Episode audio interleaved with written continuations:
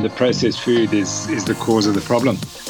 And because they they've designed addictive foods, and so humans are addicted to eating these foods, which have got very little nutritional value, and we're eating because we're addicted to the foods rather than that they are helping our bodies. And you know, in the past million years or so, two million years, we ate foods that we'd worked out are healthy for us and allow us to live long, healthy lives. And now we eat foods that are highly addictive because that's the the toxic food environment in which we live. So yes, it's big food is the cause of the problem. Hi, I'm Pete McCall, and welcome to this episode of the All About Fitness podcast. That voice you heard in the beginning is South African doctor and exercise physiologist Tim Noakes. Before I get into the full introduction for Dr. Noakes, I want to take a moment to say thank you.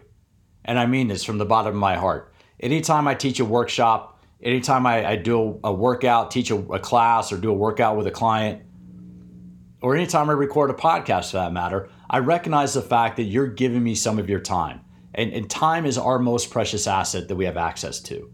So to, for that, I say thank you for giving me your time. And I try to deliver content, try to produce content that's going to help you learn how to use exercise or the components of fitness to enhance your quality of life. And that's exactly what I'm trying to do with this interview today. And actually, to be 100% honest, this is my final rerun interview. For the month of December 2020, I've been putting up old content. I changed platforms at one point. Some of my old interviews went away. And so this month, I decided to just post some of my old content and, and actually kind of thinking about it. I, I posted a couple interviews with my colleague Fabio Comana, and Fabio had grown up in, uh, in Zambia and in South Africa. And kind of staying on that theme, I decided to rerun this interview with, with Dr. Noakes, who has sort of a similar history. Now, now Tim or Dr. Noakes is well known. He's been a very controversial figure because he's been promoting a high fat, low carbohydrate diet. He's actually been taken to court a couple different times, and he's won his court cases by using science to back up his position. Dr. Noakes has written a number of different books. One of the books we discussed today is Waterlogged. That's the premise that we might be overhydrating. You know, we hear all these commercials about hydrate, hydrate, hydrate, take this sports drink, do whatever. But in Waterlogged, Dr. Noakes goes to the science of why that might not be necessary. And we talk about that a little bit today. Now, Dr. Noakes is also known for his books, The Real Meal Revolution and Challenging Beliefs. And what he wants people to do is to think differently about diet, to think differently about nutrition. And that's why I have him on as a guest today. Now, the kind of the irony of this is I interviewed Dr. Noakes. This interview was recorded in November of 2017. It was actually recorded when I was at Disneyland with my family. So think about that as we have this conversation. And, and this conversation really is based around the fact that carbohydrates, too many carbohydrates, especially processed and high sugar carbohydrates, may be bad for us. And I had this interview, then I walked over to Disneyland. And if anybody who's ever been into Disney Park before, and I'm a shareholder in Disney, I you know my kids love Disney products. Disneyland is not the place you go for low carbohydrate anything. So that's kind of the irony about the, this interview, and kind of a very very interesting point about this conversation. But in this interview today, Dr. Noakes goes into the science of why we need to think about doing our diets differently. And just so you know that, that his heart's in the right place, for all the books that he writes, he puts the proceeds towards what he calls towards his Noakes Foundation. So he's not writing books out there to line his own pockets. Dr. Noakes does all of his work to try to promote and try to get more education out there so we learn how to use nutrition correctly. We learn about exercise and we learn how to make it a priority in, my, in, in our lives. Not only a priority in my life, but a priority of all of our lives. And that's exactly what I'm trying to do with the podcast. I'm trying to help us all learn how to use exercise to enhance our quality of life. Selfishly, I do the podcast because I enjoy having these conversations and I want to share them with you. If you like the All About Fitness podcast, if you enjoy what you're hearing here, uh, two things. One, feel free to share this with your friends. Nothing makes me feel better than when people share share the podcast on social media and tag me. It lets me know that it's having an effect and that you value the information by sharing it with your friends and by sharing it with your community. So please, anytime you, you, there's an episode you enjoy, please feel free to share it, blog, social media, whatever. The second thing you can do to support the podcast is very simple and doesn't cost you anything. Please go to my website, petemccallfitness.com. That's PeteMcCallFitness.com. There'll be a link down below. If you go to my website and sign up for the mailing list, you'll get a free chapter from my book, Smarter Workouts. Not only will you get a chapter, but you'll get a body weight workout that you can do anywhere you can take your body. I don't over, I'm not going to over spam your, your email box, but I am going to put out one or two emails a month of blogs, information, exercise how to's that you can use to not only use exercise to enhance your quality of life, but to learn how to use exercise to slow down and manage the aging process. And a big component of that is nutrition. That's exactly why I have this conversation with Dr. Noakes. That is exactly why I'm rerunning it, so you can learn a little bit more about nutrition and the role that nutrition plays in having a healthy, high quality, active lifestyle. So here we go with South African doctor and exercise physiologist Tim Noakes. Fitness, I'm here today with Dr. Timothy Noakes from South Africa. Do you prefer uh, Dr. Noakes, or can I call you Tim, or do you have a, do you have a preference, sir? Call me Tim, please, Pete. That'll be perfect. Absolutely, uh, Tim. Can you give us, uh, give our listeners, kind of a little background uh, about you, about what it is that you do, and what you've done in, in the exercise and uh, in medical space? Sure. I'm actually retired now. I'm 68 years old, but I've had a really exciting career. I first studied medicine at the University of Cape Town, graduated in 1974 very quickly realized that I was more interested in health than in disease and also more interested in science. So I went directly from my medical training into a PhD program, completed that in, in 1981 and was asked to start teaching sports science at the University of Cape Town. So from 1981 to 19 to sorry to 2015, I was involved in teaching of sports science at the University of Cape Town. And during that time, we developed a couple of novel ideas, particularly that the, the brain regulates exercise performance rather than the legs. I also was involved in teaching people that you can overdrink during exercise and get into trouble. And then, of course, I was a great promoter of high carbohydrate diets for athletes because we were absolutely convinced that if you wanted to perform your best in any sport, you had to eat lots of carbohydrate. But then, fortunately for me, in 2010, I realized I was completely wrong on that one. and so I changed my own uh, diet to one of a low carbohydrate, high fat diet, and then began to promote the idea. And that led to great problems for me with my profession because they excommunicated me. and uh, that involved a three year legal trial for disgraceful conduct for prescribing or suggesting that that mothers should wean their children onto higher fat diets, which is traditionally, of course, what has always happened and actually is the South African dietary guidelines. But uh, because I'd angered the South African dietitians so much, because they were losing patients or clients who were now going to fix their own health because they read the other book I wrote, Real Meal Revolution, and they were eating real foods and benefiting. So I ran foul of the dietitians, and this led to this trial, which fortunately ended in April, and I won 10 0, the rulings. And I've just finished the book about that, and the book comes out this week, and it's called Lore of Nutrition. And that describes what's happened to me over the last six years and the reasons why I continue to promote a high fat, low carbohydrate diet. And so, so that's the sum total of my career. well, and I think that's extremely interesting because as I was doing a little bit of research, uh, Tim, on, on, your background, you know, one of the things that, that caught my eye was in an article where during medical school, you were told that um, I'm looking for my line here that that during medical training, weren't you told that exercise was dangerous? And, and why is oh, that? Yes. Su- and why is that such a fallacy? I mean, how did that? How was your? What was your reaction to that when you heard that? You know, oh, that's really interesting because that was my my department here.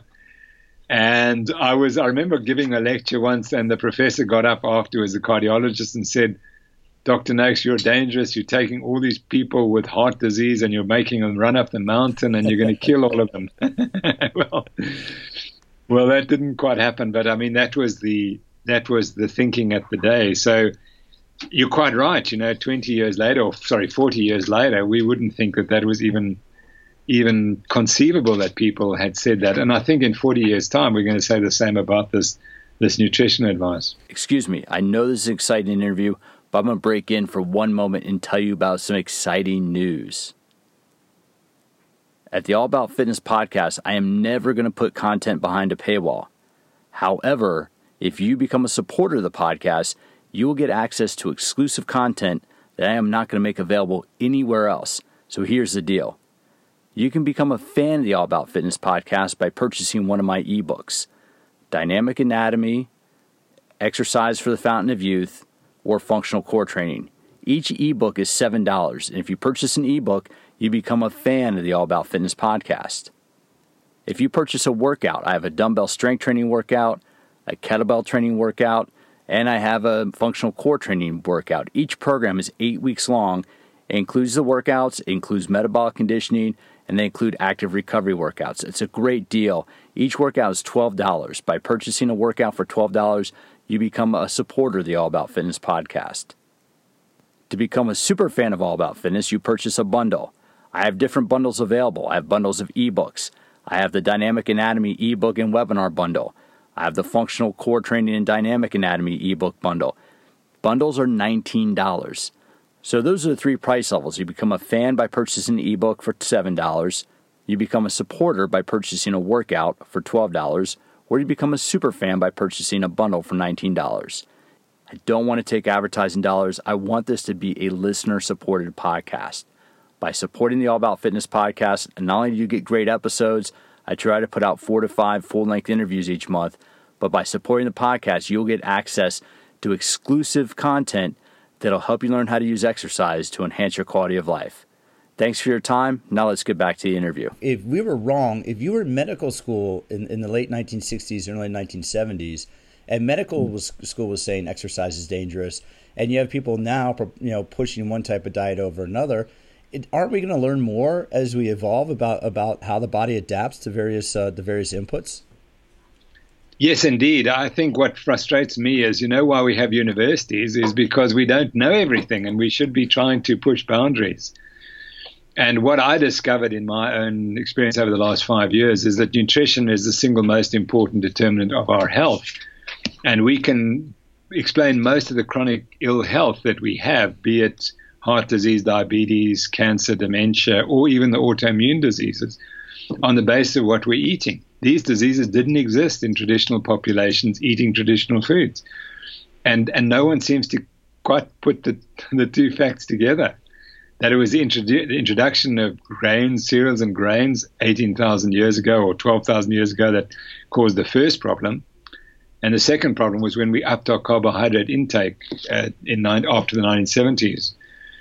And before that, we were extremely healthy, but now we're in all sorts of trouble.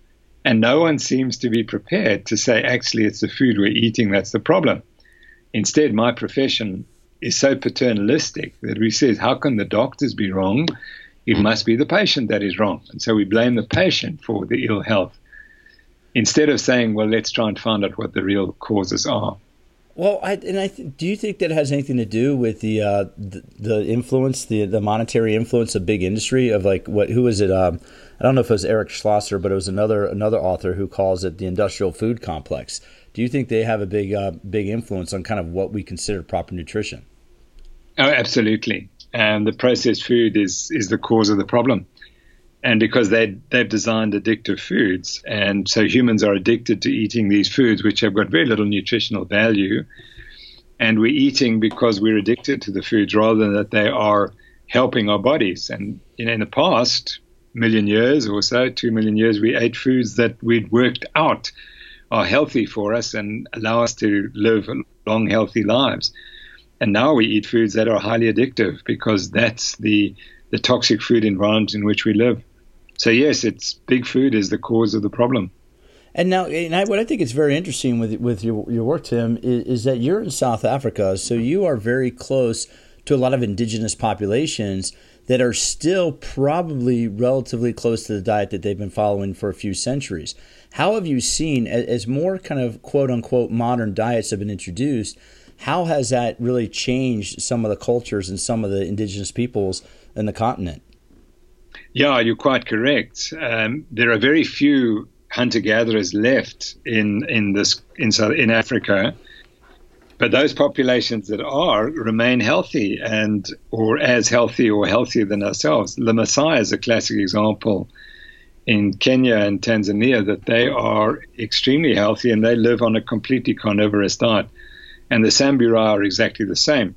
In my own country, what happened was that the Nguni tribes, which led to all the, the, the black South Africans, came to came to southern Africa a thousand years ago, and they were cattle pastoralists, much like the Maasai. And over the last 150, 200 years, the cattle were decimated by a whole bunch of things, including a, a, a rinderpest, which is a virus that killed the cattle. And so what happened was traditionally people eating meat and dairy produce were then forced onto onto this diet that we currently eat, the industrial diet. And as a consequence, South Africans are amongst the, the fattest and most diabetic in the world. And I live in Cape Town, which is one of the centers for the diabetes epidemic.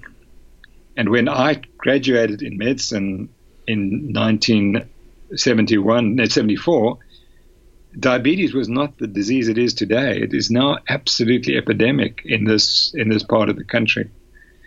And the, the, what's changed? It's increased sugar intake and increased processed food intake that's that's really what's happened. And and looking around at people now, it's frightening to see how unhealthy the vast majority of people are in this country. Sorry, I'm just going to cut in here one more time. I'll be very brief. I want to remind you that I'm doing HIT at home workouts. HIT is high intensity interval training. These are 30 minute workouts. All you need is a set of dumbbells, a little bit of space, and a device that can connect to the internet. And you can join me on Wednesdays and Fridays at 12 noon Pacific. That's Wednesdays and Fridays, 12 noon Pacific, 3 p.m. Eastern, other times in between or in other time zones. I broadcast live. It's a great workout. Just about 30 minutes. You'll get strength training, core conditioning, and of course, high intensity interval training. If you work hard, I guarantee you'll be burning more than 300 calories in 30 minutes. That's HIT at home exclusively on Homeroom Fit, Wednesdays and Fridays, 12 noon Pacific. There's a link down below in the show notes. You already listened to the podcast. Now come join me for a workout and we can sweat together. Let's get back to the interview. And, that, and so, did that lead to your book, The High Fat Revolution, about where you, promote a high fat diet? And what, what advantages do does a you know a diet that's that's rich in, in healthy fats? What advantages does it have for the body? Well, I, the benefit is for people who are like me are insulin resistant. And so, if you're insulin resistant, when you take in carbohydrate, your body can't assimilate or metabolize it normally. And you have to oversecrete the hormone insulin to drive the carbohydrate out of the bloodstream and then ultimately to convert it into fat. And so, if you're insulin resistant, you oversecrete insulin all the time. And as a consequence, insulin has certain other effects because there are some tissues on which insulin overacts and for example, that then leads to arterial disease and dementia and probably cancer. So those are all linked to high carbohydrate diets in people who are insulin resistant.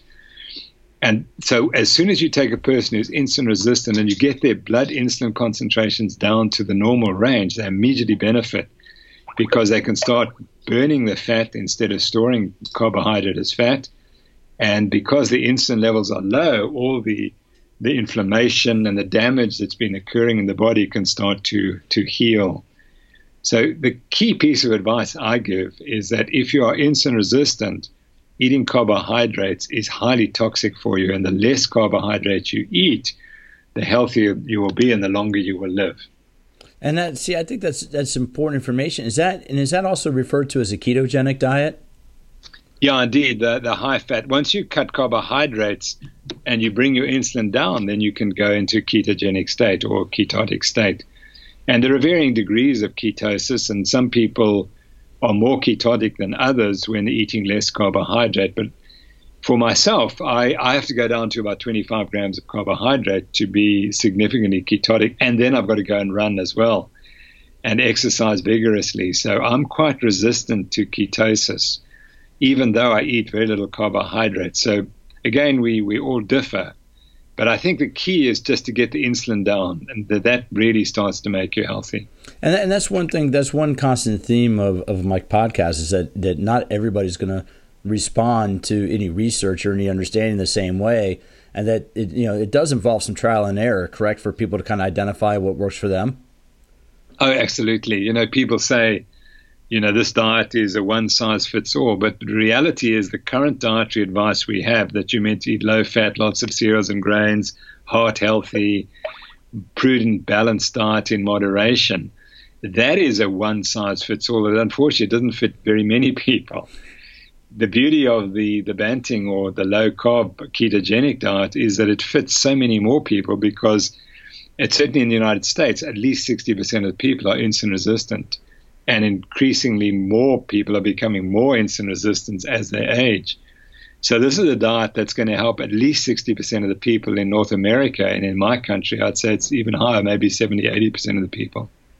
And I think that's what, what, you don't know, and what I didn't tell you, Tim, is, is I'm actually right now I'm, I'm in Anaheim, California, with my family at Disneyland, and I have yeah. to tell, if you want to see um, an unhealthy population, oh my goodness, and you can walk around, and, and it's just it's amazing the toxicity that people are putting into their body. Does is does exercise have any? Is, is it really is, is diet really a key driver of disease in the body? And is there anything that exercise can do to overcome that? That's a great question because you know we use the the statement that you can't outrun a bad diet. And what that means is if you are insulin resistant and you're eating a high carbohydrate diet, you have to get the insulin down, and exercise isn't going to do it for you. So, you know, I've been profoundly insulin resistant. I ran 70 marathons or ultra marathons, and I still developed type 2 diabetes.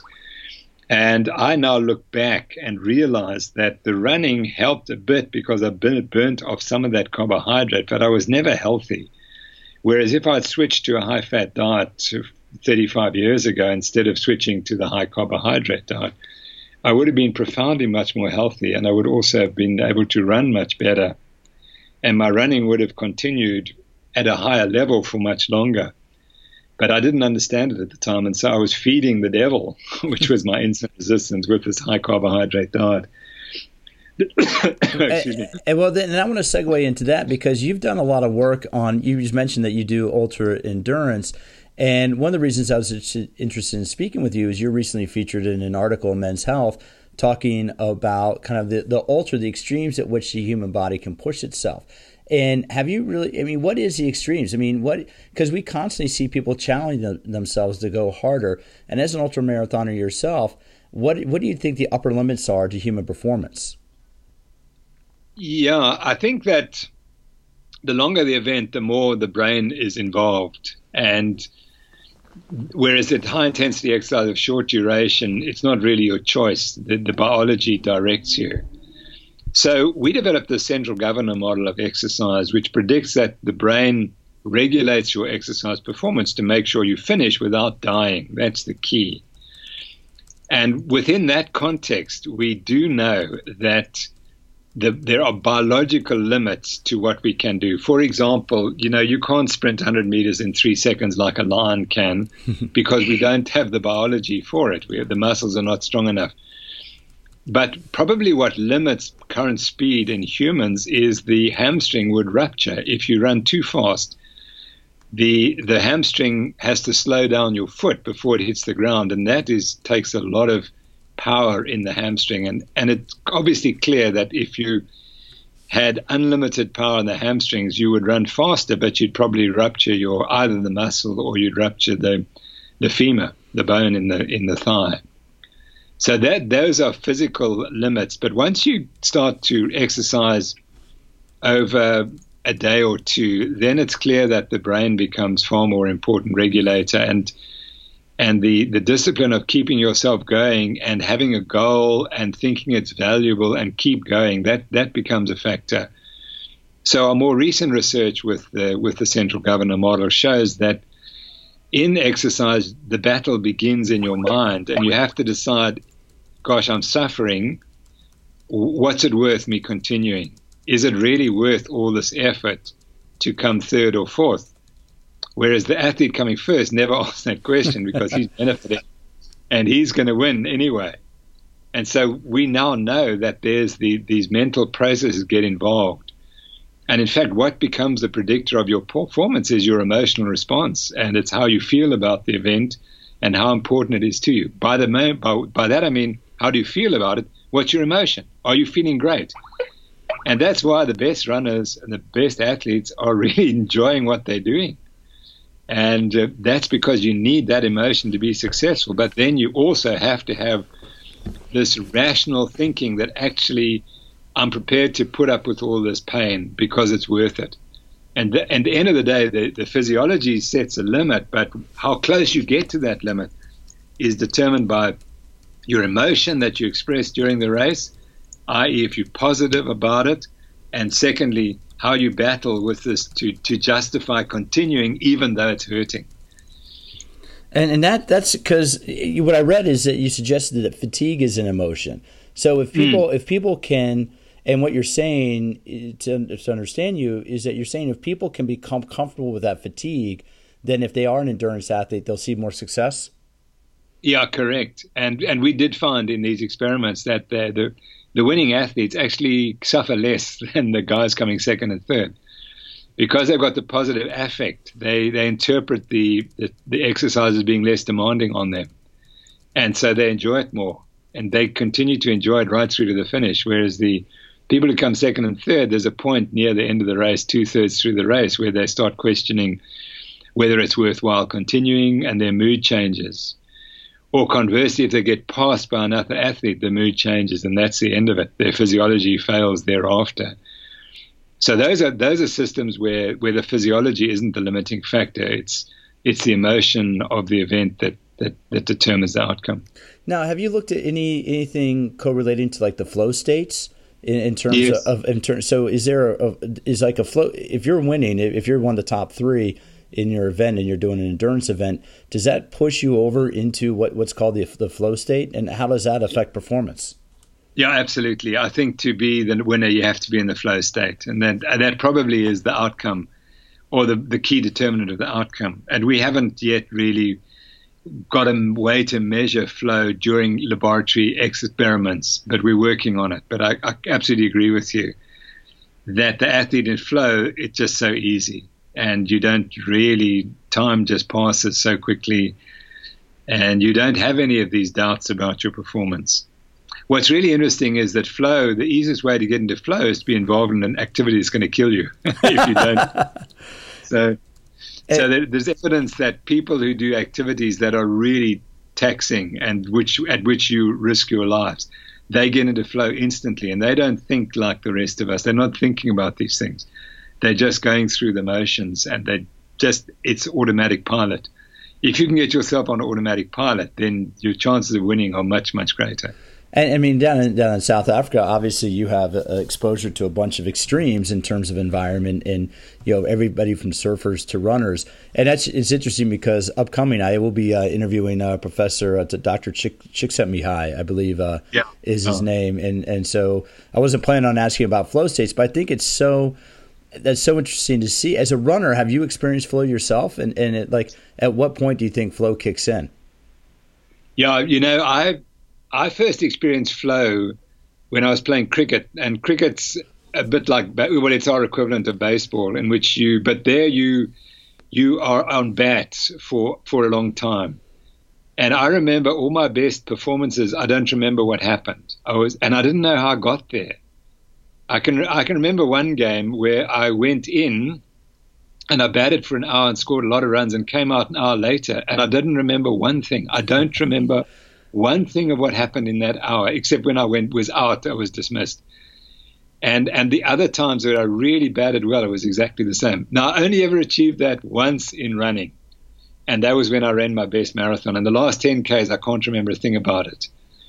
I just uh, it was just went by with a, in a flash, and I don't remember anything about it. So I was in flow. And Mihaly Csikszentmihalyi, I met him at Stanford in about 2000, and I'm sure he won't remember it, but you can mention my name to him.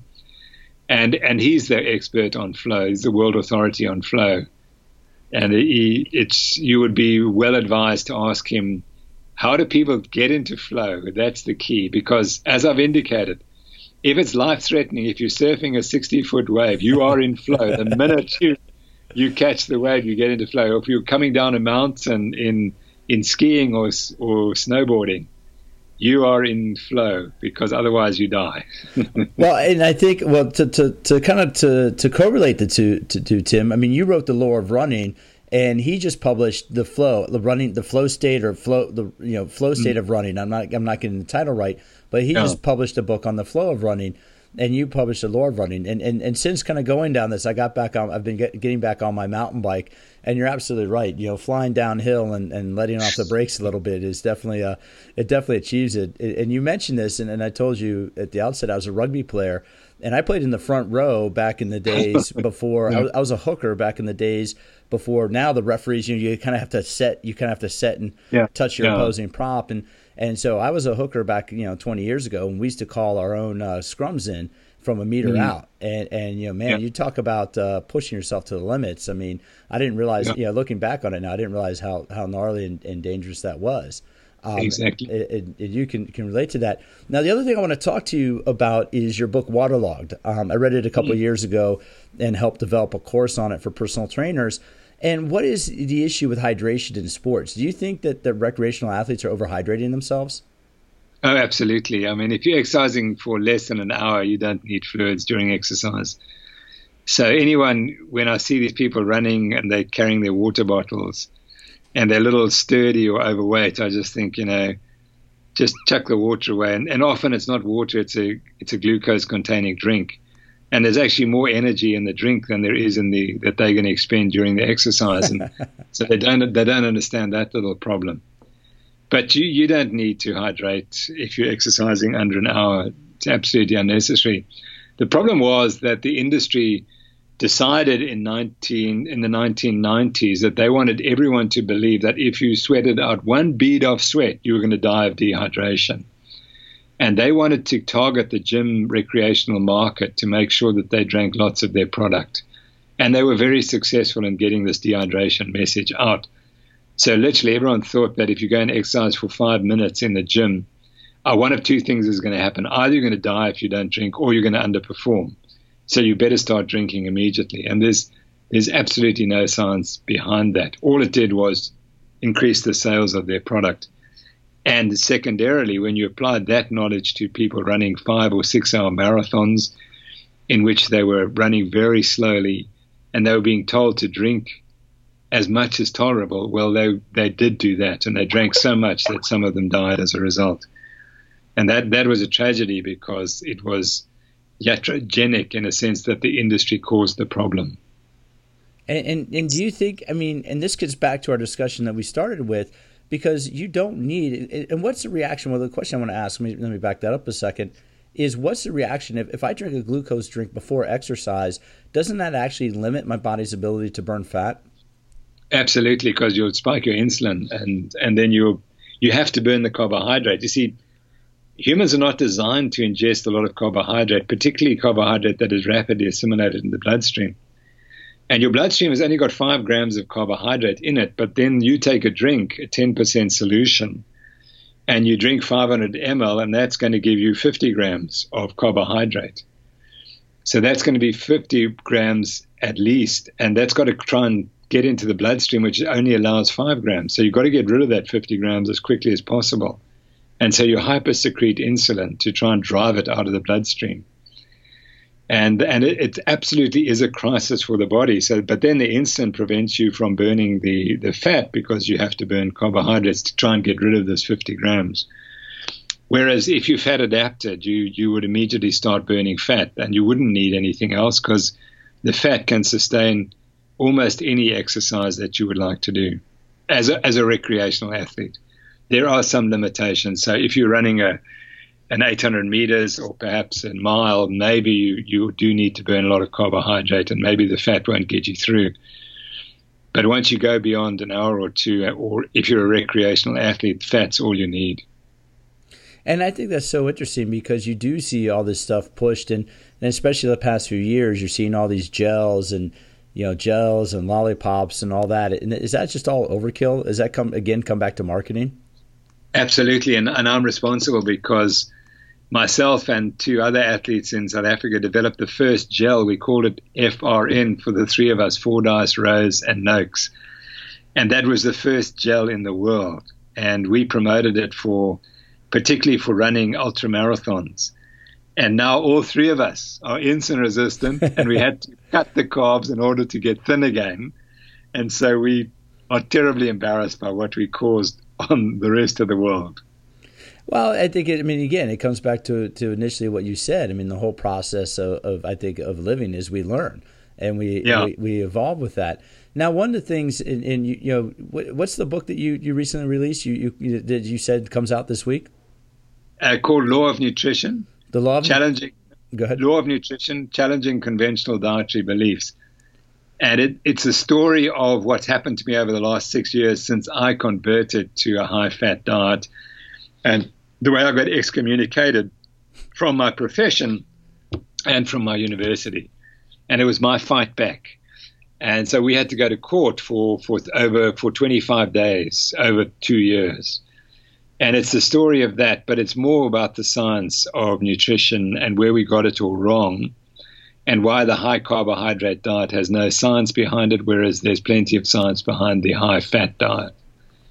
And so it's, it's a lovely it's a lovely story about about one man being targeted by his profession and by his university, and being demonized, and uh, and thrown to the wolves, so to speak. And yet we fought back, and because I had some unbelievable legal legal help and lots of support from really important people, we managed to show that I was right and the other people were wrong. And I think this kind of ties in because I mean, how does that play in? How does does the diet that, that you promote play in with the paleo diet? Because in the states here, we see a huge uh, promotion of like the paleo diet and the ketogenic diet, and it's a lot of. I think it really is shaking shaking the foundations of a lot of people believe about nutrition. Oh, absolutely, and it is the way of the future. There's there's so much evidence that humans evolved by eating this diet, and we we de-evolved when we started eating cereals and grains, and then eating more carbohydrates. And the the medical consequences have been catastrophic, as we discussed earlier, and and we detail all of that in the book. And so that, the, the, go ahead. And the the thing there are two big things that are going to happen in the next two or three years. Firstly, in a few months' time company in San Francisco called Virta Health released their one year data on showing that you can reverse type 2 diabetes or you can put it into remission on this diet. And that is catastrophic for the pharmaceutical industry, which tries to say that you treat diabetes with insulin. So this intervention shows that if you eat a high fat diet, you, you can get off insulin.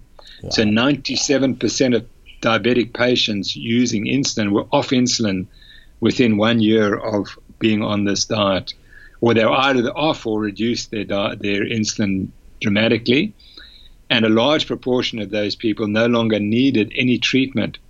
And that's key because medicine tells us that diabetes is an irreversible disease and that you're always going to happen. You're just going to need to, to inject more insulin and take more medication.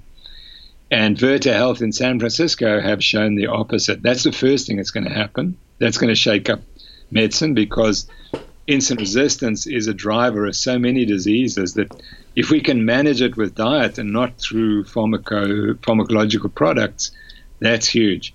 And the second big one is my prediction is that in 2020, the US dietary guidelines are going to change. They're going to say we got it all wrong. There never was any evidence that we should eat a low fat diet. Guys, you can eat as much fat as you like, and that's going to reverse your diabetes, or it's going to control your diabetes and prevent you getting sick. So those are going to happen within the next three years, and and that those are game changers. Those would be significant, big, big changes. Now, as we wrap up here, uh, Tim, you're still at, at, your age. You said you're almost seventy, correct? Yeah. And you're yeah. and you're still running and exercising on a regular basis, correct? Yeah, indeed. Um, I'm doing more gym now. I'm, I've joined CrossFit and I'm really enjoying it. It's uh, miraculous what they found wrong with my body from all the running and the pain that we have to go through to try and sort out the muscle imbalances and the muscle tears and aches and so on. But I think in two or three years' time, I'm really going to be healthy because I'm combining my running. I continue to run, but I'm doing this this also this muscle building work. And I think that once you go into your late 60s, you want to die healthy, you better be doing your gym work as well. I mean, so you think strength training plays a key role, you know, as you get it, and is yeah. it safe to strength train in, in the 60s and, and 70s, going into your 70s? Uh, absolutely, absolutely. It's not only that it's essential, and, and but you need good people to work with you, and fortunately, I've got good people showing me how to do it, and they're very careful of my 68 year old weak body. and, and, see, I, am a I'm a big fan of CrossFit. You know, sometimes CrossFit gets a bad rap, but it's never it's never the tool. Um, Tim, in my opinion, it's never a tool. It's always the application. And if you yeah. find if you found some good coaches who really take their time to understand your needs and modify the program, then I think it's going to be a, a marvelous uh, fitness program for you. Yeah, exactly. Uh, I mean, uh, the people I use are, are really highly trained. And I, and I think you see there is a movement against CrossFit because it promotes a low carb diet, and many organizations in in America believe that that physical trainers should not be giving dietary advice. And so there's I know all about the story. It's the same people who targeted me are also targeting CrossFit for pretty much the same reasons. They they want the dietary advice to come from the professionals who are controlled by industry to make sure that they never say mm-hmm. sugar is bad for you. And that, that's unfortunately one of the keys. That if you have an organization that says sugar is bad for you, that organization is going to be targeted by those industries. And it probably has absolutely nothing to do with the fact that the sugar industry is one of the biggest uh, money contributors to uh, certain congressmen in, in uh, American politics that would possibly be a factor.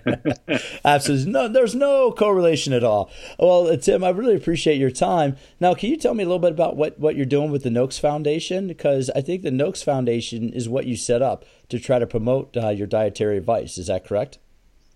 Yes, indeed. So when we wrote The Real Meal Revolution, it became one of the best sellers in the history of South Africa. And I've always invested any money I make from writing into trusts. And so we formed, so that the Lore of Running and so on, all that money went into a trust that funds a senior researcher at the University of Cape Town. When we got the money from the Real Meal Revolution, we said, okay, what we're going to do is we're going to put this into a trust to promote studies of the diet. And in addition, we have an intervention program in the poorest communities in South Africa because we're trying to show that they are the least healthy because they eat the worst foods and that actually you can eat this high fat diet and on relatively little money. So many people in impoverished communities can afford to eat much better, but we have to provide the food for them and the knowledge that you can't live on chips and Coca Cola and ice cream and wheat and, and maize, which is what happens in South Africa bread, maize, Coca Cola. That's kind of the diet, and that's a killing diet. So we're promoting the idea that you can eat high protein, high fat diets at a at a, an affordable cost for many many South Africans. Well, and that that's that's tremendous to see that you're t- taking you know, your knowledge and you're taking you know the resources that you generate from your information and putting it out there to, to good use. I mean, I, I, think a lot of people would be tempted just to put it in their pocket and go enjoy a mm-hmm. good holiday, but I think it you know it seems like you're giving back to the community. Yeah, indeed, because I knew I'd be criticized. You see, oh, you write books just to make money, which I've never done. I've always invested the money elsewhere. I'm, I am truly an altruist, and and I don't never did science for my own benefit. I did it for to try and help the communities. All right, well, Tim, I really appreciate your time, and, and I know it's uh, you know we're, we're sitting here, we're talking uh, across the world, and and but I've really you know when I've read articles, read read your information, and read uh, read Waterlogged, I really appreciate the information that you share, and I wanted to expose your knowledge and your work to to the listeners of All About Fitness.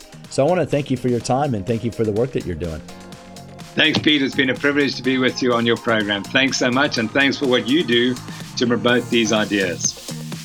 So imagine getting done with that interview and that conversation and walking a couple hundred meters away and going into Disneyland for the day. And yes, you know, Disneyland was one of those places where, you know, you if you have when you have young kids, again, I recorded this a few years ago, so my kids I think were 5 and 3. They're, my kids were 5 and 3 at the time. And those are the years that you want to take your kids to Disneyland because watching their eyes light up, watching them react to everything is absolutely amazing. And and actually after that, after spending 2 days at Disneyland, I flew from Disneyland to Moscow, Russia, where I did a couple workshops in Moscow. So it was a very interesting few days indeed to go from the excesses of, of Disneyland in, in Southern California to being in Moscow, Russia. And this was uh, early November of 2017. And yeah, it gets cold there. Anyway, it, it just when you go to Disneyland, you see that you see the danger that that our nutrition, that the Western diet has on people. Right? You can walk around Disneyland and it's it's sad. I mean, that's the tough part about going to a large public area about that, and that's even before COVID. That's when we could go out and be in large public gatherings. Is you see people out there who are just unhealthy. And, and the information I put out about exercise, about fitness, isn't about being skinny. If you're listening to the All About Fitness podcast, you know that. I don't put out this information about being skinny, about having to look a certain way. It's all about having a healthy lifestyle. And in this case, it's about managing a healthy body weight. Because eating too much, that's the reason why I played the quote at the beginning. Food can be addictive. High sugary food, high fat food can be very addictive. Sugar can have the same impact on our brain as drugs like cocaine and heroin. It all comes down to dopamine and serotonin. Those are the, the, the neurotransmitters that help us feel good. And I wanted to run this interview with Tim Noakes again. One, I was kind of having a little bit of fun staying consistent with the South African theme that I started with my friend Fabio Comana. But number two is as we go into a new year, as we go into 2021, I want you thinking smart. I want you thinking differently. I want you thinking holistically about your approach to nutrition. There are many different ways to approach nutrition out there, and I don't advocate any one way because we are all different individuals. And everybody's going to respond to a nutrition plan differently. But what I want you to do is I want you to have information so you can make the best decision for your needs. There'll be information to Dr. Noakes' work down below. You can follow his work. You can buy one of his books if you want to learn more about that. If you want to support the podcast, there are ways that you can do that. I ran a couple ads to do that. If you support the podcast by buying a piece of content, you'll be eligible to receive extra content or bonus content that I'll be producing throughout 2021 and beyond. You can reach out to me, Pete at PeteMcCallFitness.com. That's Pete at PeteMcCallFitness.com. And as always, thank you for stopping by. And I certainly look forward to having you join me for future episodes of All About Fitness.